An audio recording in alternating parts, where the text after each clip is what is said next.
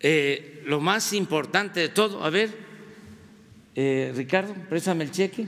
Eso que escuchamos es el presidente celebrando la recepción de un cheque por dos mil millones de pesos que le hizo la Fiscalía General de la República y que servirán para pagar parte del premio de una rifa que van a hacer el 15 de septiembre de lo que originalmente iba a ser el avión presidencial, que ahora, por cierto, ya no incluye avión. Esto es para que les produzca una, una poquito de comezón. Bienvenidos a Otros Datos.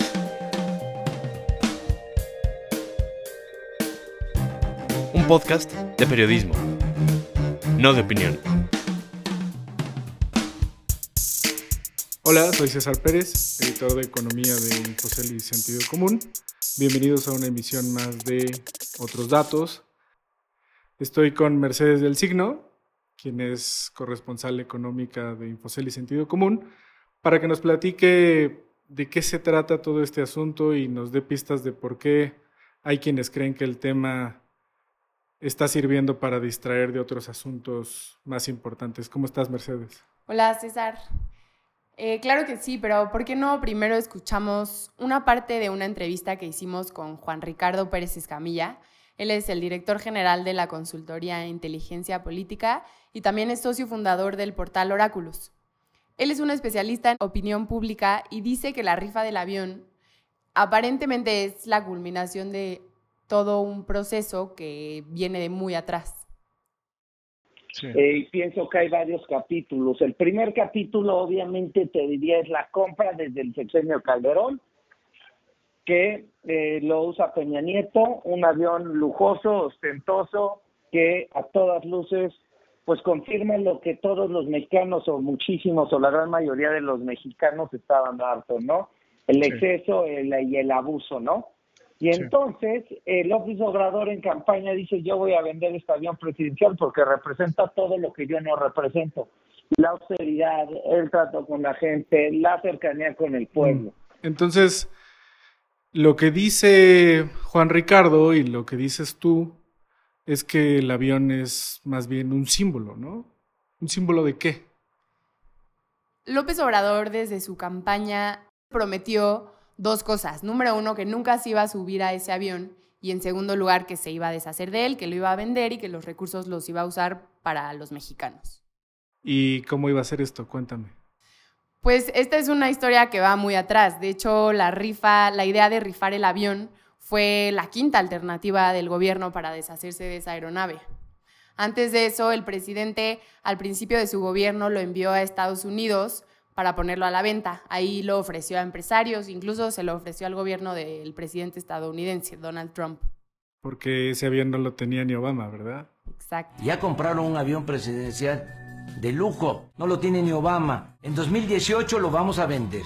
Eh, todas esas opciones que planteó el presidente fallaron y tuvo que reconocer que, que, había que traerlo de regreso y ahí fue cuando decidió apostar por una alternativa un poco ortodoxa y sin antecedentes, que fue la de rifarlo. Oye, pero entonces ese plan no salió como el presidente había dicho en un inicio, ¿no? Originalmente habían planteado la idea de rifar el avión físicamente, ¿no?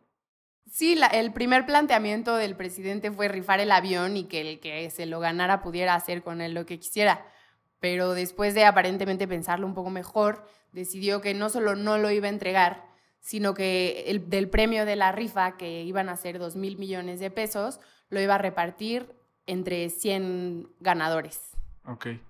Con esto entiendo que el presidente lograba decirle a la opinión pública que cumplía su promesa de vender el avión presidencial. Entonces, entiendo que el presidente sale ganando ahí. ¿O qué pudiste reportear? Pues sí, parece que López Obrador quiere enfocarse en hablar de este tema, pero ahí es donde la cosa empieza a volverse un poco menos clara, César. Eh, depende también de con quién lo hables.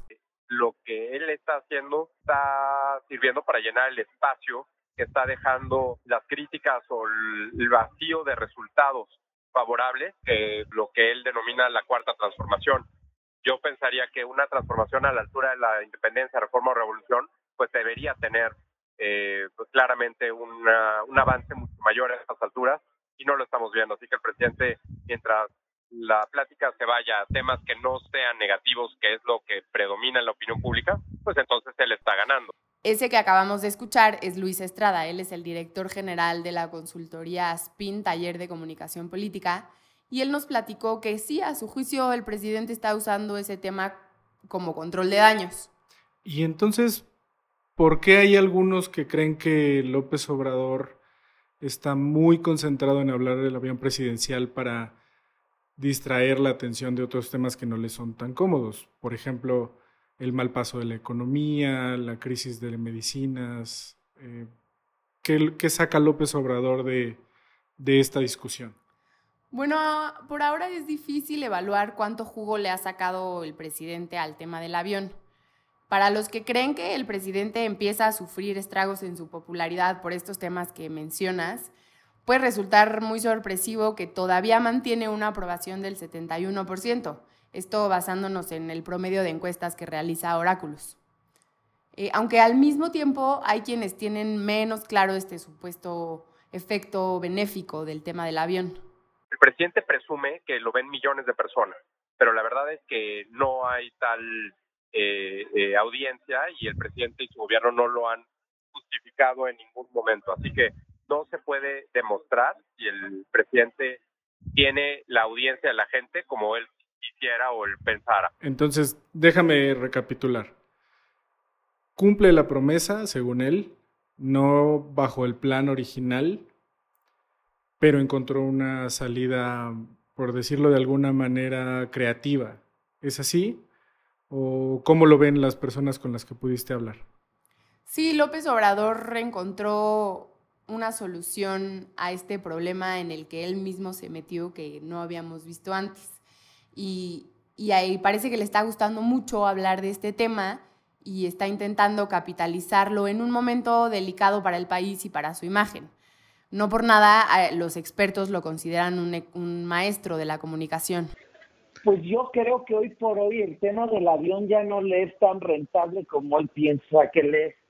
Ahora, no hay que dejar de lado que él es el genio más, pues yo te diría, importante en materia de comunicación que ha tenido este país. ¿Por qué? Porque siempre le sabe dar la vuelta a cualquier pregunta que le haga. Y entonces, vamos a ver más rifas, esta alternativa va a volverse más constante en el gobierno de López Obrador. Estamos viendo un nuevo modo de gobernar.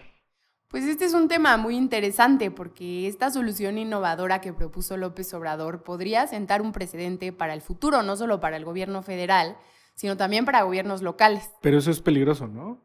Claro, porque podemos confiar en que López Obrador va a utilizar esos recursos para lo que dijo que los iba a usar, que es para proveer de equipo médico a los hospitales.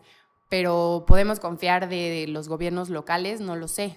En ese sentido, todavía me parece que el presidente va a ir cambiando y va a ir ajustando lo que dice que va a hacer con el dinero del avión, en buena medida porque el problema del ingreso que él ha orientado o reorientado hacia eh, políticas sociales pues ya no está alcanzando y el crecimiento programado para 2020 pues tampoco eh, pinta como para que sea suficiente.